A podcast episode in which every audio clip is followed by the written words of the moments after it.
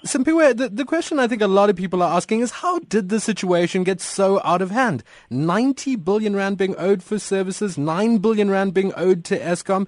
How did these numbers start to accumulate into the billions before anyone takes notice? Most of these numbers started accumulating right about uh, after 2009 when we analyzed the situation. It's a combination of factors. It's a well-known fact that uh, some of our municipalities are having challenges in managing their cash flows. Secondly, when they take action to implement their credit control policy, they are prevailed upon to pull back or not to terminate services. And as a result, you know, uh, some of these debts, you know, keep on escalating.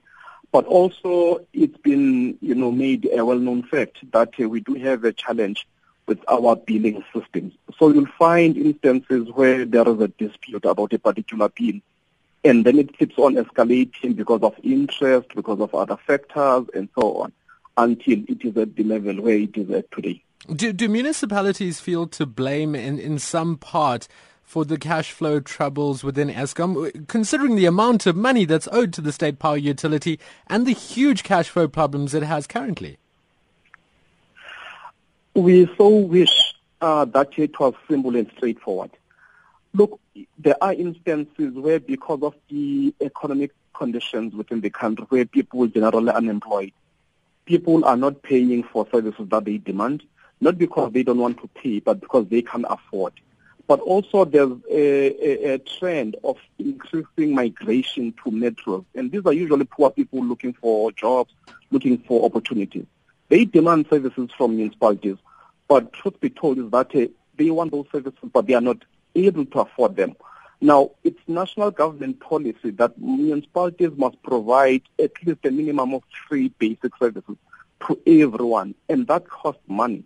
Hence, municipalities need to have the equitable share so that they can meet their obligations. So at the end of the day, if they're not going to get that equitable share, who's going to suffer, Simphiwe? I mean, is it really going to be Eskom suffering at the end of the day or the municipalities suffering? Or are the people suffering the most the ones on the ground, the ones who wanted the basic services in the first place?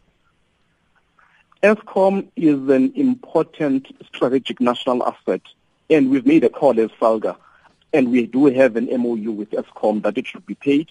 Actually, we've been calling upon municipalities to honor their debt obligations to their various creditors, not just to Eskom or Notadol.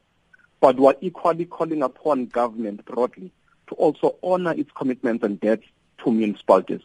Now, when the equitable share is withheld, because it's not only used to pay Eskom and water boards, it's used for a number of other services. Ultimately, it is people in municipalities, you know, around the country that will suffer, not just the administrators.